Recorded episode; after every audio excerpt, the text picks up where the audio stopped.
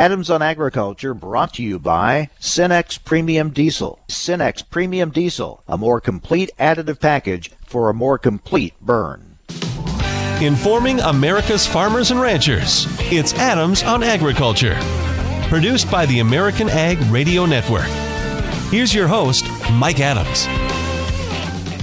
And here we go on a Friday. Hello, everyone. Welcome to Adams on Agriculture. Thank you so much for joining us as we wrap up another week. What a week it has been. Lots to talk about today. There's been all kinds of legislation introduced that would impact agriculture. It kind of gets lost in all the other news that is going on. Of course, there's a big difference between introduction of legislation and passage of legislation, but we'll go over some of these uh, different things that have been uh, introduced the Price Act, the ACE Act, the HAULS Act. So we'll go over all that today with Ethan Lane, Vice President Government Affairs for the National Cattlemen's Beef Association. Look at their potential impact on agriculture, their chances of passage. We'll talk weather today with Dennis Todey, Director of the USDA Midwest Climate Hub, about the strengthening La Nina pattern. We'll get into that. And also a harvest update from Illinois up around the Quad Cities. David Erickson will check in. We'll find out how his harvest is going in that area. But we're going to start things off with Mike Steenhoek, Executive Director of the Soy Transportation Coalition. And seems like, Mike, when we have you on anymore, there must be a big storm in the Gulf. And sure enough, we have yet another hurricane to talk about and looking at, of course, the potential impact on uh, our river transportation system, the port facilities, things like that. So tell us about the potential impact of Hurricane Delta. Well, it was never my aspiration when I went to college to be a, a hurricane tracker, but you know the fact is that we've had a real active season this year, and you know clearly when you have 60% of U.S. soybean exports, 57% of corn exports leave from facilities along the lower Mississippi River near New Orleans anytime a hurricane develops in the Gulf, we clearly take notice. Uh, it's such an important part of our supply chain, and we want to make sure that that remains undisturbed and and um, with integrity and, and able to function. So clearly, that's something that's uh, of interest to us. Uh, the good news is that it looks like this hurricane is is moving to, will make landfall to the west of New Orleans along the the southwestern part of Louisiana. Uh, it, it probably will impact Baton Rouge to an extent. There are uh, there is an export terminal located there. So as of right now, it's looking like the main the main damage and the severity of the storm will slightly miss most of the export terminals that are more concentrated in the New Orleans area. Considering all the damage that has been done by these storms, I think this is uh, I think I saw where this is the tenth major storm to hit landfall this year. Uh, considering all that uh, damage that has been done, uh, probably the ag infrastructure system has been very fortunate to be spared a lot of major damage so far. Yeah, and from yeah, certainly from a, a, a soybean and corn supply chain perspective, uh, it's been very fortunate. I mean, we've had you know multiple storms that have hit you know the Gulf area. That's where there's been a lot more concentration, and usually the law of averages is that you'll have more of a disruptive activity in the New Orleans area, and that thus far has not happened. So we're we're very fortunate with that. Um, yeah, the, the good news is that a lot of these export facilities, when they were built and now obviously when they're maintained, they are fully aware that they may have to encounter a hurricane. So they've got policies and procedures in place um, that get activated when a, a storm emerges within the Gulf. But um, you know, fortunately, we haven't had a, a significant disruption this thus far with any of these other storms. Want to talk to you about uh, some things going on, some projects on the Illinois River. The Lagrange Lock and Dam project looks like it's almost done. And that's really good news. And that's that has been long the poster child for a dilapidated, underinvested, underappreciated lock and lock and dam, and and that's one of those facilities where when you're there, it doesn't require you to be an engineer from MIT to be able to diagnose that there's a problem. Uh, the, the the pervasive rust, the crumbling concrete is all the evidence that you need that there's that there's uh, it's not a matter of if there would be a failure, it was a matter of when you would have a failure. So very happy to see this project uh, proceed.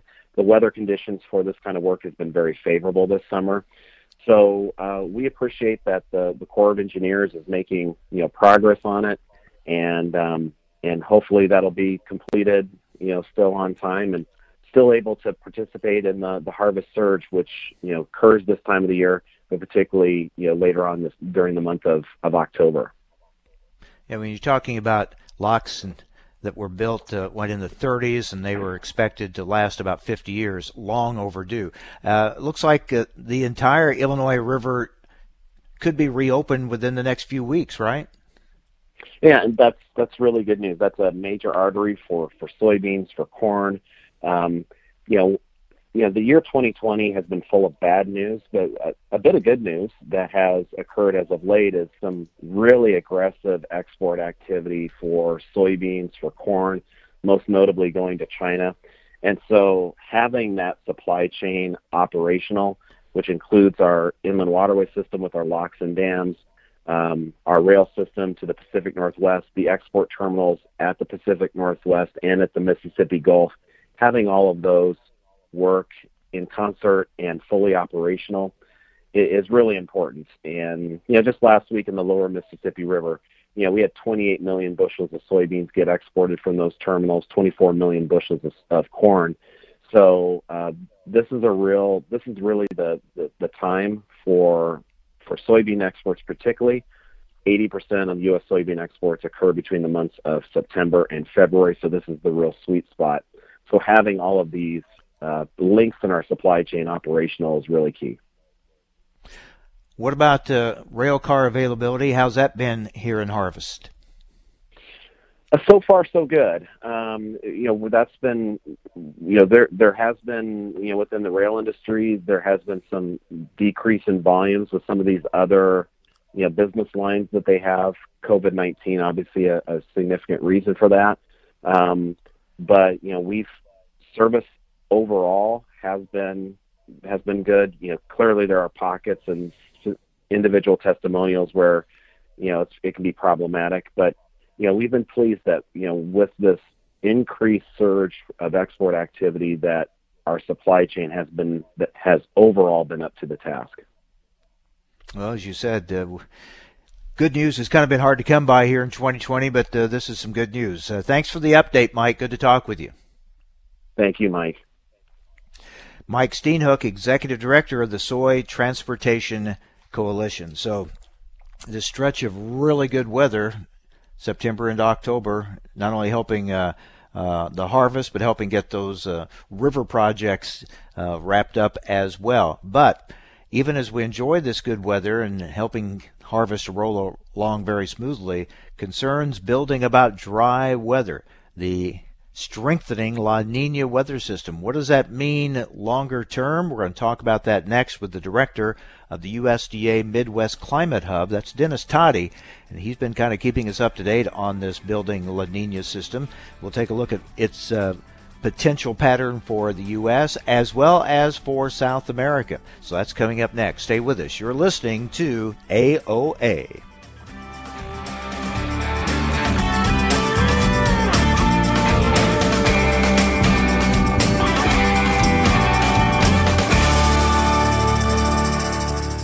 Adams on Agriculture, brought to you by Cenex Premium Diesel. Cenex Premium Diesel, diesel that doesn't mess around. Adams on Agriculture. Conversations with policymakers, the movers and shakers in the ag industry, the pros and cons of issues important to you, cutting through the spin to get to the heart of a topic and giving you the information you need to know. Every weekday, Mike Adams brings you guests important to the ag industry it's quite simply information farmers and ranchers need to know. Adams on Agriculture. There's a reason more than a billion feet of ADS farm tile lies beneath America's heartland. It's simple. We build trust. Since 1966, farmers and their families have trusted ADS products to improve yields and create longer growing seasons. From lift stations to water control structures, ADS Agriculture has everything you need for total ag water management solutions. For everyone out there feeding the world, we wish you all a safe and happy harvest. Recently on Adams on Agriculture. We're talking with Jeff Cooper, President and CEO of the Renewable Fuels Association. We've had the introduction now of the Next Generation Fuels Act, basically raising the octane level requirements in our fuel. If passed, would it be a game changer? Mike, it would be a huge deal for the ethanol industry if this bill were to become law because it, it, establishes a much higher minimum octane content for gasoline and it requires that that octane boost come from low carbon sources. Well, you look around, there's there really aren't many uh, octane boosters that can boost octane that much and reduce carbon emissions at the same time. Ethanol is really the only game in town when it comes to providing both of those properties. So yes, this could be a a, a game changer uh, in terms of you know what the next generation or the next chapter of, of transportation fuels policy looks like. For the information important to rural America, join us on Adams on Agriculture. No word in the English language is less convincing than probably. Are you sure we should get matching tattoos on our first date? Sure. Um, we'll probably stay together. Probably? It's been 23 minutes since I ate. I can probably swim. Uh, you should wait 30 minutes. Mm, okay, now tell me what to do. Cannonball! Cramp! Oh, I have a cramp. I can probably hit the green from here. Probably. Can I get a mulligan? Ready to go? Hey, are you sure you're okay to drive? Yeah, I'm pretty sober. Yeah, I'm probably okay. Probably okay isn't okay, especially when it comes to drinking and driving. If you're drinking, call a cab, a car, or a friend. Buzz driving is drunk driving. A message brought to you by NHTSA and the Ad Council. Adams on Agriculture is brought to you by Cenex Premium Diesel. With Cenex Premium Diesel, you can count on a diesel that will keep your operation in top shape. Information America's farmers and ranchers need to know. Adams on Agriculture. Now, back to Mike Adams. Well, let's talk weather with Dennis Todey, director of the USDA Midwest Climate Hub. Dennis, we've talked about this before. This is quite a stretch of harvest weather, warmer than usual, drier, than usual for this long a period of time. It's enabling uh, harvest to roll right along, but do you have some bigger concerns about how dry it is? Um, it, it really depends on, on where you are right now. You, you're dead on. That's you know kind of a good news, bad news situation. We've been generally dry. Eastern Corn Belt's had a few periods of wetness, but but not too serious one. So uh, harvest has moved along quite quickly, especially western areas. Eastern areas a little slower because things haven't dried down as quickly. Um, but looking ahead, I, I, do have some concerns about soil moisture recharge. Uh, eastern areas, again, you know, like Illinois, Indiana, that area are dry, but the tendency is, you know, they they, they ha- don't freeze as quickly during the wintertime or don't freeze at all, so you have chances for for pre- precipitation to help recharge there. As you look west, say Iowa, Nebraska, further north, where we have some quite dry soils, also, um, you know that area can freeze, and it doesn't look right now. We don't see big precipitation events coming before the cold might set in.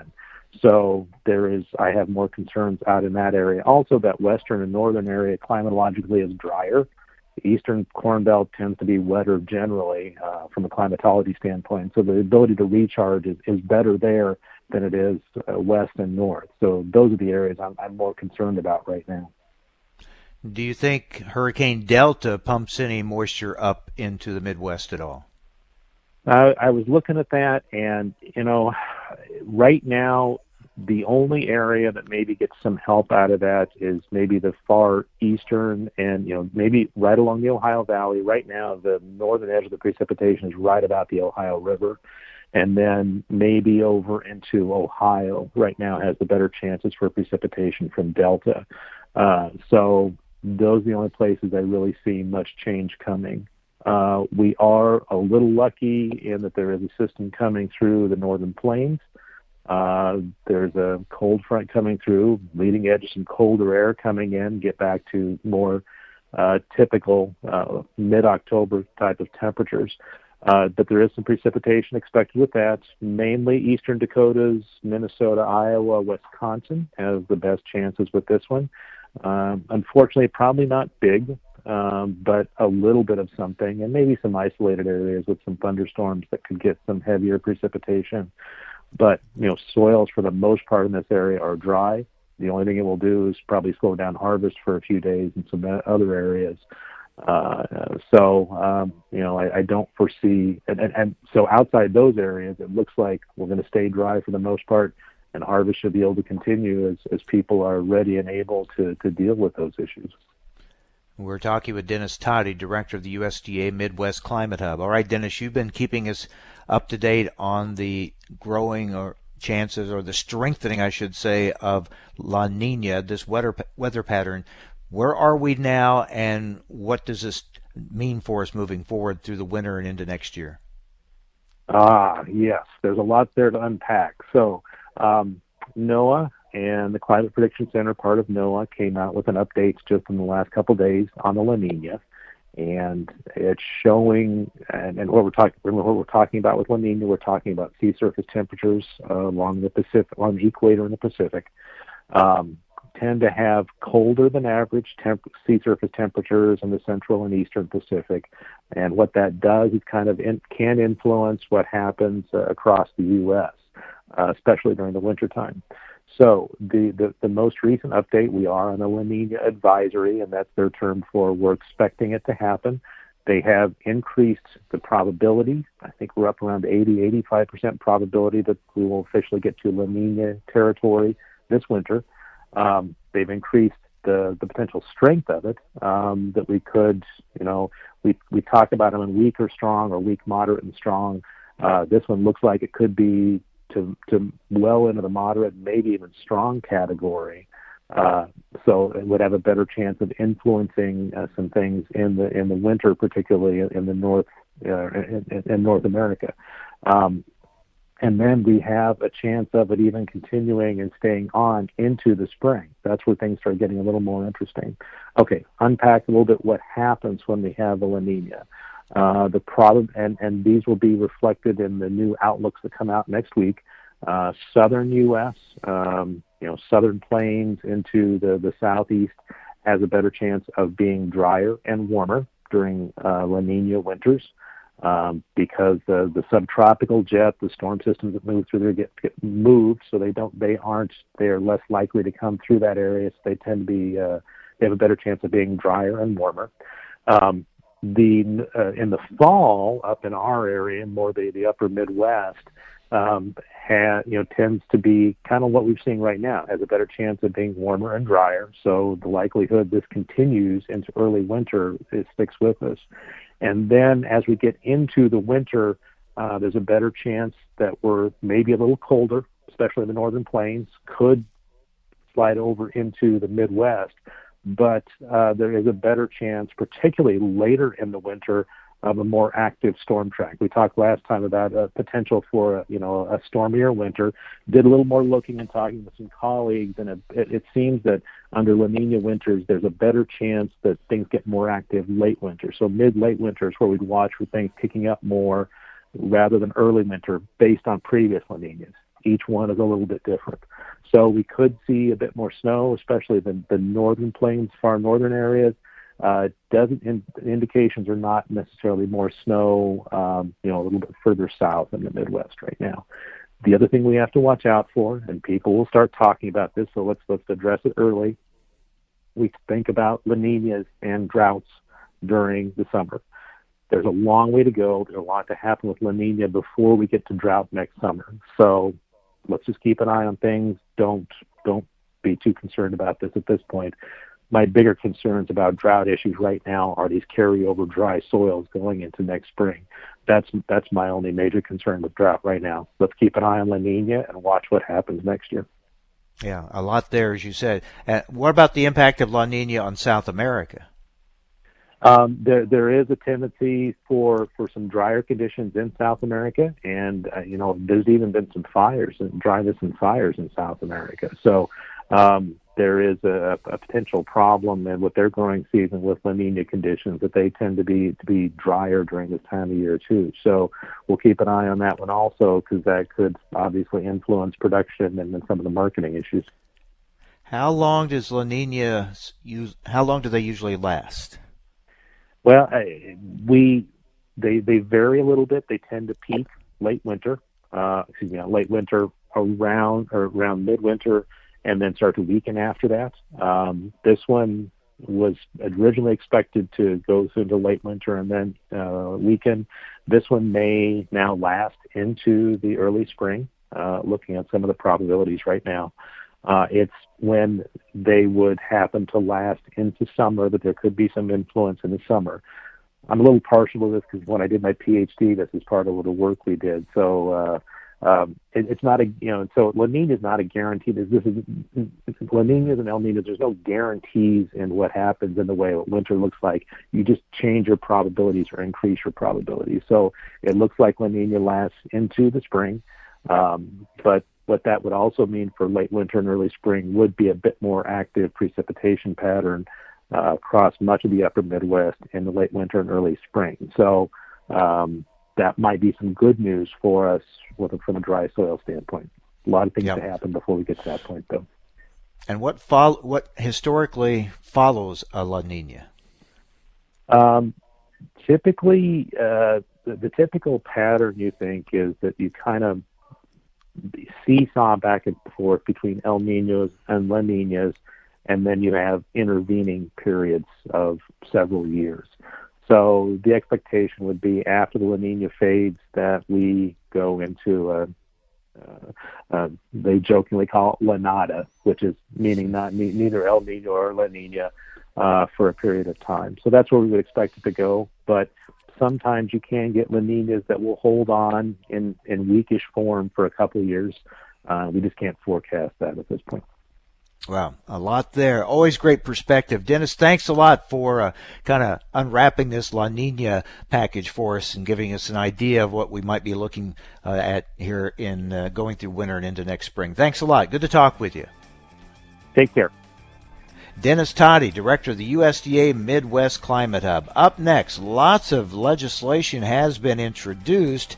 We'll take a look at it from an ag standpoint and chances of passage of any of these things. We'll talk with Ethan Lane with the National Cattlemen's Beef Association next on AOA.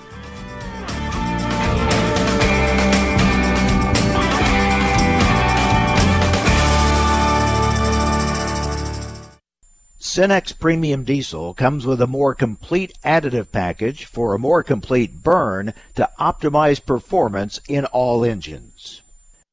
There's a reason more than a billion feet of ADS farm tile lies beneath America's heartland. It's simple. We build trust. Since 1966, farmers and their families have trusted ADS products to improve yields and create longer growing seasons. From lift stations to water control structures, ADS Agriculture has everything you need for total ag water management solutions. For everyone out there feeding the world, we wish you all a safe and happy harvest. Every Tuesday, we're sitting around the table, sponsored by CHS, where we'll be talking with folks from throughout the cooperative system. Join us as we discover what makes cooperatives unique when there are more options to do business with than ever before. We'll learn how farmers and ranchers like you benefit from a system where decisions are made by the members that own it. Tune in every Tuesday for Around the Table or visit cooperativeownership.com to learn more. Time now for a market update here on Adams on Agriculture. I'm Rusty Halverson from the American Ag Network. Estimates for U.S. grain production, while still strong, are expected to be trimmed a bit in USDA's new WASDE numbers due out later today. Wheat prices have hit their highest level in over five years in Chicago. In response to challenging weather, the Russian Ministry of Agriculture confirming this week it's planning to introduce a new quota on its wheat exports beginning January 2021. U.S. stocks edging higher today, putting the S&P 500 on track for its biggest weekly advance since late August. Oil prices edging lower as traders track the progress of Hurricane Delta, which has brought offshore production in the Gulf of Mexico to a near standstill. In soybean futures, an hour into the day, November up 15 cents at 1065. January 1063 up 15 cents. December corn up three and three quarters at 390 and three quarters of a cent.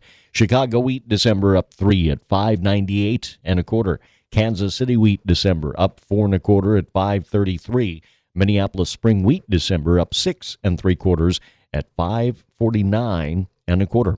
Live cattle futures, October up 17 cents at 109.87. December unchanged, 112.62. Feeder cattle, November down 47 at 135.97. Lean hog futures, October contract 45 higher at 77.80. December up 12 at $67 per hundredweight. On Wall Street, the Dow is up 42, S&P up 20, Nasdaq up 83. November crude oil down 18 cents. You're listening to AOA. I'm Rusty Halverson from the American Ag Network. Wake up and text. Text and eat. Mm-mm. Text and catch the bus. Text and miss your stop. Wait, wait, wait, wait, wait, wait. Text and be late to work. Sorry, I'm late. Text and work. Text and pretend to work. Text and act surprised when someone calls you out for not working.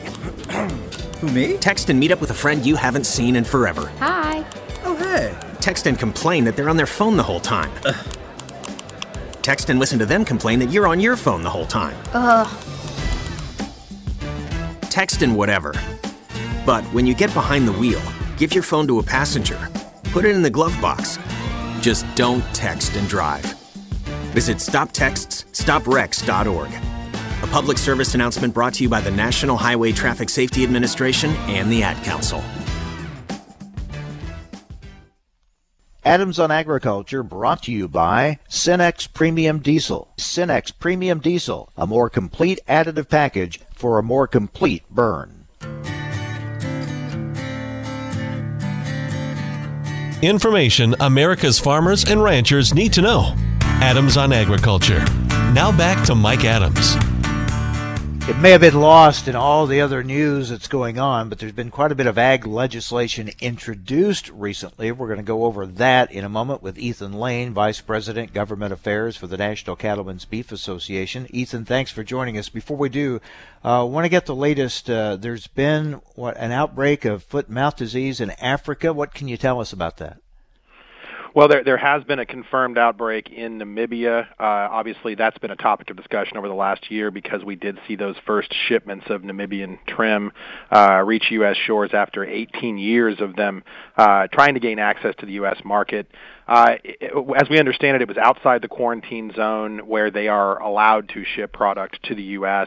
There is a, a fence uh, line that, that keeps those areas separated, and, and uh, we're being told from USDA that they have been re-verifying all of those security protocols to ensure that nothing's been compromised in, the, in that environment. But you know, we just want to make sure that, that we're keeping uh, USDA uh, engaged in that in that action, and that they are doing everything they can to ensure that we do not have anything coming to U.S. shores that could potentially bring foot and mouth disease uh, to to to the U.S. So we're we're glad to hear that they're on it and that they're paying attention to it, and we just want to make sure we stay incredibly vigilant uh, uh, of anything like this to to ensure that we uh, keep our beef supply secure.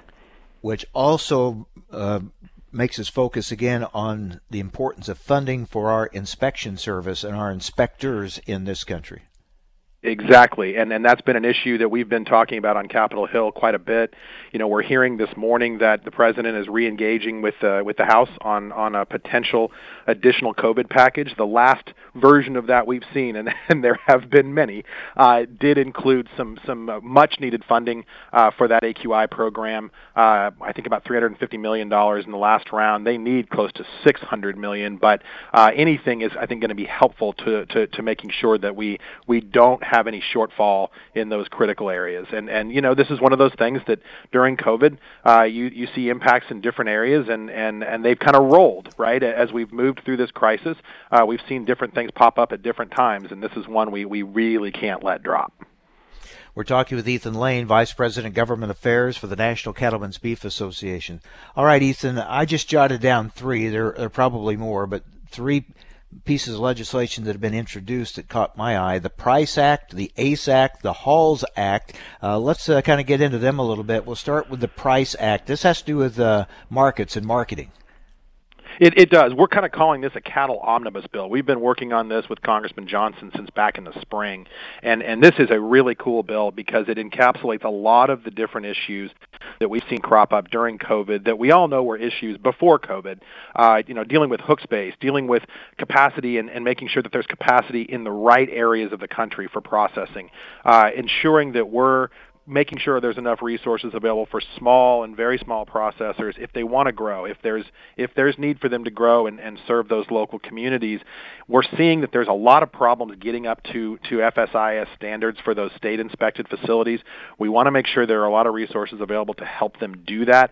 And and this bill also includes some of the uh, some of the language from bills like the direct act that would allow producers that are doing direct to consumer sales to do that via e-commerce and utilize those state inspected facilities. So looking for any opportunity we can to, to grow the pie and make sure that we're, we're creating more opportunity for processing and, and, and doing it in a way that makes sense for the, the way the market is moving. So we are incredibly pleased that uh, Congressman Johnson and, and that broad co-sponsor list were, were willing to engage in this with as much as there is going on right now. Uh, this is critically important, and, and we need to we need to really keep our foot on the gas on this one and, and try to get something done here uh, in the 117th Congress the ACE Act. This would involve protection of livestock from predators.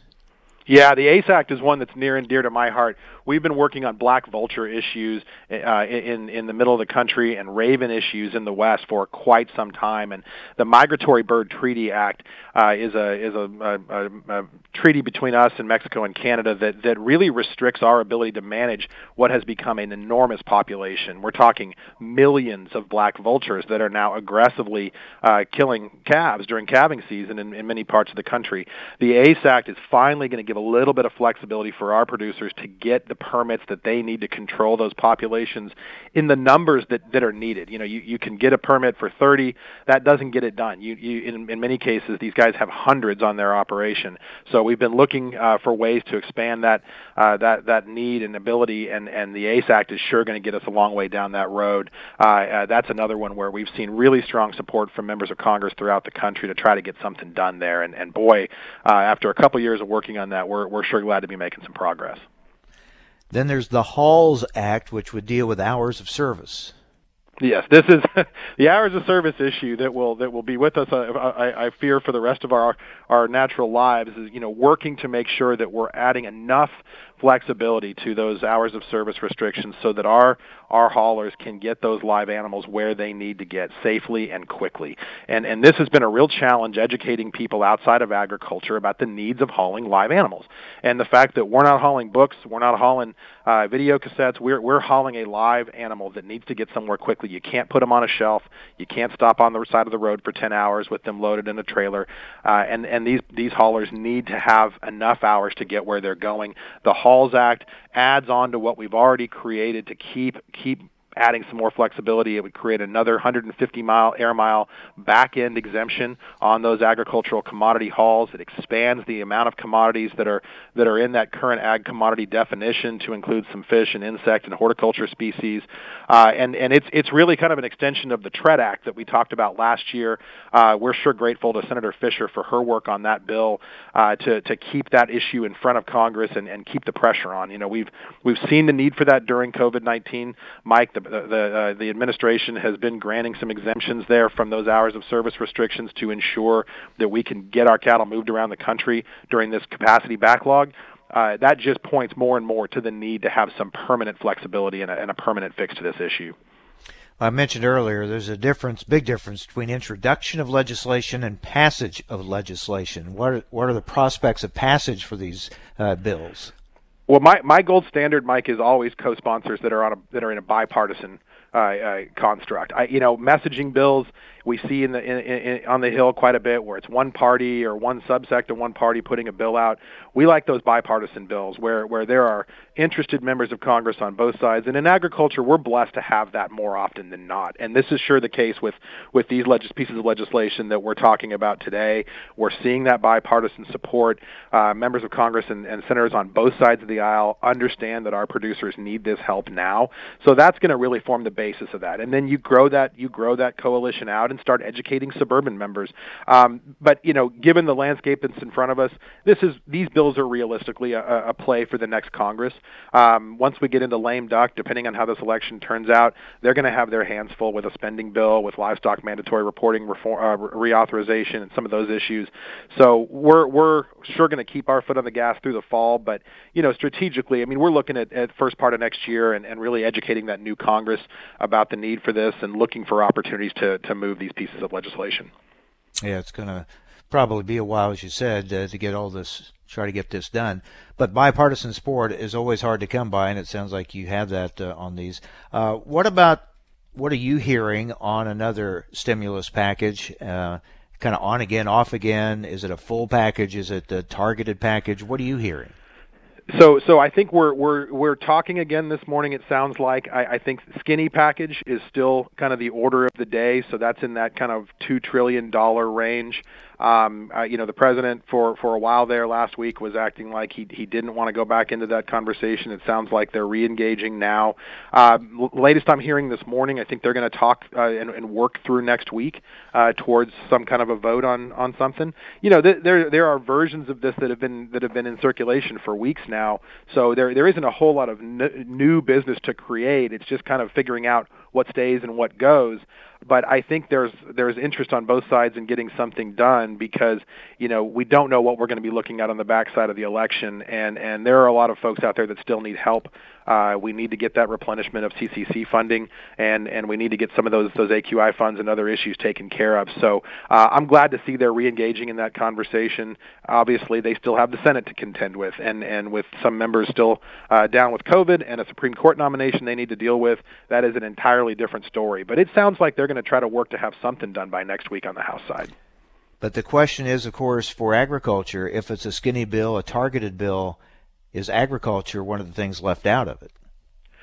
So you know, in the versions that we've seen, uh, there is, and, and and members of the members of the House of Representatives had to fight hard to get that that Commodity Credit Corporation funding uh, put back in the last version of that. I'm I'm hopeful that that's not going to be missing from this from this new version that they're working on. Um, certainly, I would I would hope that they they've learned that there's a lot of support for that on both sides of the aisle. So we will continue to push on that as well. Um, you know, I, I don't think that it's going to be as comprehensive as what we saw in the HEROES Act back in the spring, that had uh, you know some pretty substantial buckets of funding to kind of extend out some of that CFAP funding. I think with that second round of CFAP going out the door now, uh, a lot of a lot of uh, appropriators and, and folks on the Hill are wanting to see uh, the effect that that has on on farmers and ranchers around the country uh, before having more conversations. So I'm I don't want to I don't want to overpromise that I think there's going to be a big a big haul for ag in this one. I do think that there's going to be replenishment of CCC hopefully, and and that's really needed, and and um, I'm glad to see that was kept in. Um, so we'll we'll see what we'll see what develops, but I, I wouldn't I wouldn't get my hopes up too much for a for a big hit for agriculture as far as additional direct payments or anything. All right, Ethan. Thanks for the update. Appreciate it. You bet. Thanks, Mike. Take care. Ethan Lane, Vice President Government Affairs for the National Cattlemen's Beef Association. Up next, our harvest reports continue. We go to Illinois near the Quad Cities. David Erickson in full harvest mode. We'll find out how things are going on his farm next on AOA.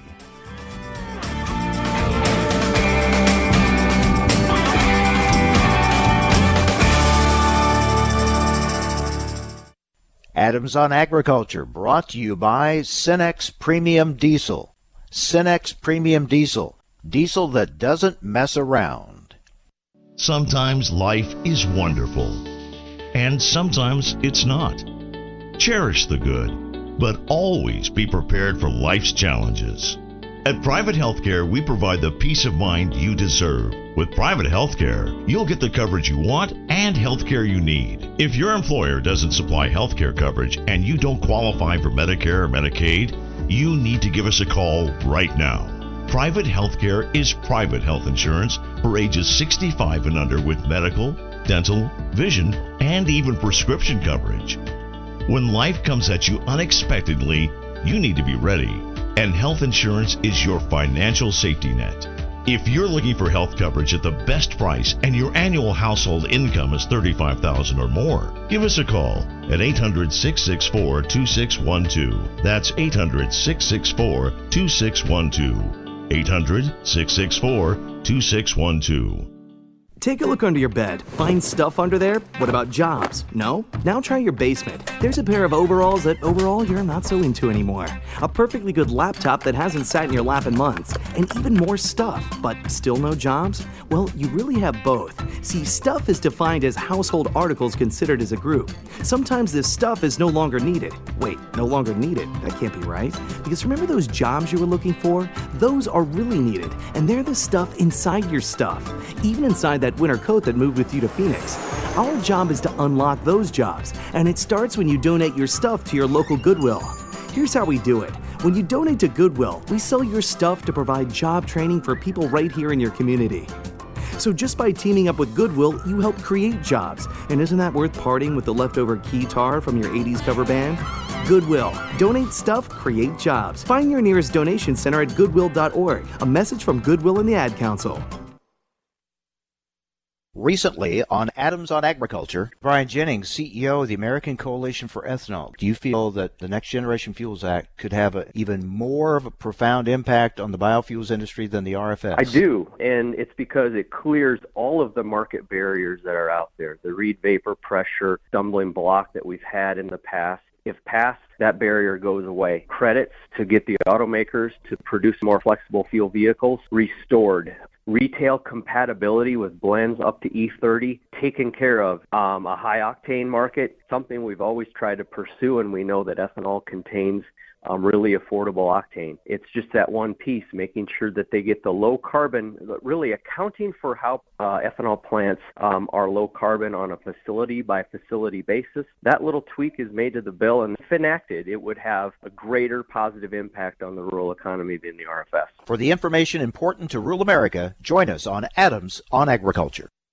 There's a reason more than a billion feet of ADS farm tile lies beneath America's heartland. It's simple. We build trust. Since 1966, farmers and their families have trusted ADS products to improve yields and create longer growing seasons. From lift stations to water control structures, ADS Agriculture has everything you need for total ag water management solutions. For everyone out there feeding the world, we wish you all a safe and happy harvest.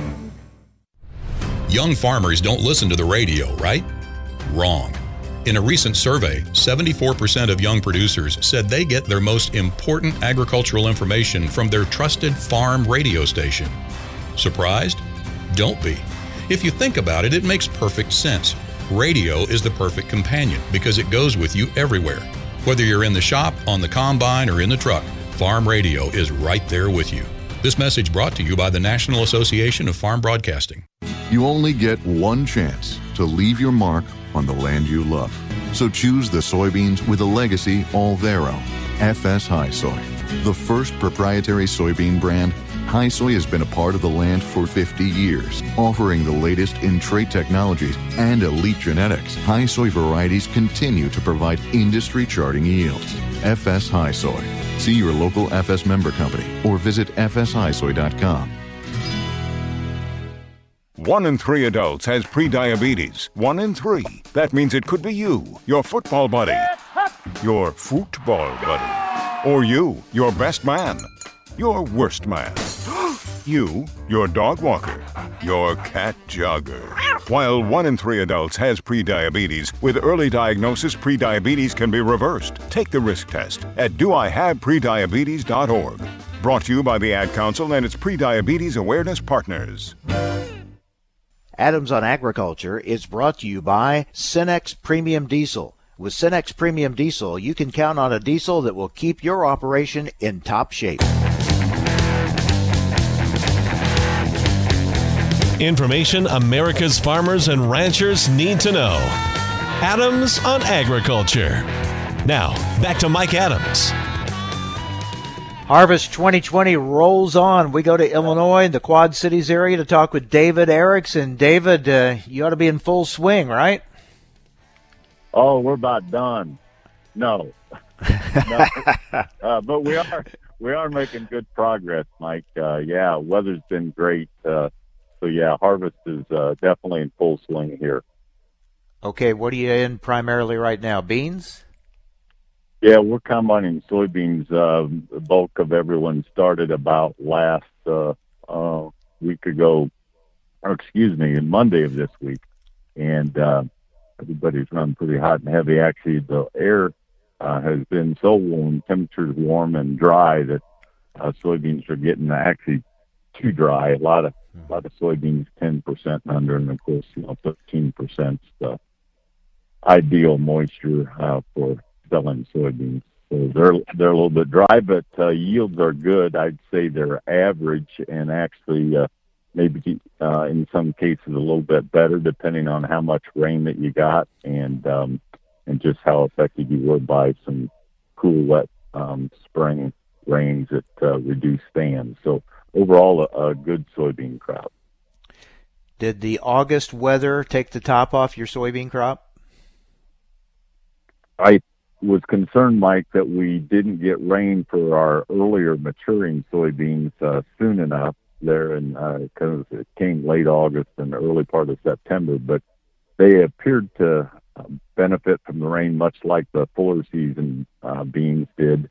Um, probably what was taken, the top end was taken off with uh, our dry July, um, with the top end off of our corn crop in this area, along with uh, oh, about two or three wind events, depending on your location, that uh, created some green snap and um, and some lodging in corn during you know critical pollination. So, how much do you have done on beans? Uh, we're about we're just over forty percent done. Um, so that for us, that's uh, good. Uh, uh, we're in good shape given the time of year, and, and it looks like the weather's going to cooperate. We could get some more uh, done here in the coming week. Maybe a little bit of rain stoppage on Monday, but uh, that wouldn't necessarily be a bad thing. Might put some moisture back in the beans. And we're about um, 30% done on corn. And um, corn was kind of going slow. Uh, moisture wasn't dropping in our area quite yet, but it, it began to drop as uh, as we uh, finished up the field Monday morning before we switched to soybeans. So I think uh, I think people will be pleased that moisture levels are coming down in corn uh, once they're able to get back in that. Yeah, we've heard a lot of that. It took a while for those moisture levels to drop. It did, and I'm not sure. I talked to uh, one agronomist, Mike, that whose theory was that uh, during that dry stretch that we had in August, plants tended to kind of shut down. They weren't maturing like they they really should have, and uh, the rain in late August and early September kind of resparked, if you will, the the plumbing in those um, those corn plants, and and maybe they actually you know were slower to mature because they virtually shut down and then were reignited with some rain there. So I don't know. That's one theory anyway. What about some of your early corn yields? Um, there the corn is ranging a little bit below average. I think I mentioned that before last time that we talked. It looks like um, you know we're going to be you know below a 200 bushel average. Uh, well, we are right now definitely, and if we depends on whether our fuller season corn kind of comes around. I I expect that.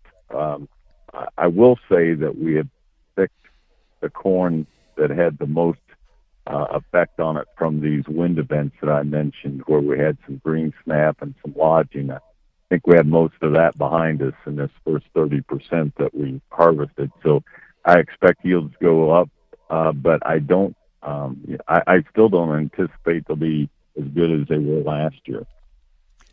With everybody going full speed ahead with this weather, got some long unloading lines to sit through. Well, I think the grain handling systems have been improved over the last uh, decade tremendously. Mike, uh, has been more on-farm storage added, uh, but even uh, local grain elevators, whether they're privately owned uh, commercials or own, co-op owned, farmer owned co-ops, they put a lot of money in improving their infrastructure, and, and it's really helped move things along. So I don't see those lines being a problem yet. You know, sometimes those lines really show up more at, toward the end of harvest as uh, we're trying to pack things in and, and find a spot for those last few mm-hmm. bushels. But we'll see. What about storage? You think there's going to be a lot of uh, on ground storage? I think we're going to see a lot of bags. We don't see a lot of that in our area, and maybe that's because it's a weather sort of scenario up here. We can get, uh, you know, it seems like our first moisture event tends to be wet snow or icy, uh. Uh, icy rain, and that's not real great for piles on the ground. So we don't see a lot of those uh, in our area, and I wouldn't anticipate that we will this year either. I think that a lot of corn um, got moved to the marketplace in a pretty timely fashion this last year. And actually, because of uh, you know lock and dam repairs and the river closure on the Illinois River, I think soybeans uh, moved out uh, sooner than uh, might be normal in in a normal marketing year. So I think storage should be okay. All right, so the forecast says roll on, be careful, be safe, and uh, well, next time I talk to you, may be about done. Don't count on it, but uh, yeah, it, well, we're making great progress. We're sure thankful for the good weather, and uh, we're blessed. The yields are what they are. Uh, hopefully, um, hopefully they continue the way they are. All right, David. Good to talk with you. Have a safe harvest. Thank you, Mike. Have a good day. Take care. David Erickson from Illinois Farms in that Quad Cities area. With that, we wrap it up for the day and for the week. Thank you so much for joining us. Have a safe weekend, everyone. Coming up on Monday, we'll have more on the harvest weather and a look at uh, today's WASDE numbers as well. Hope you'll join us right here on AOA.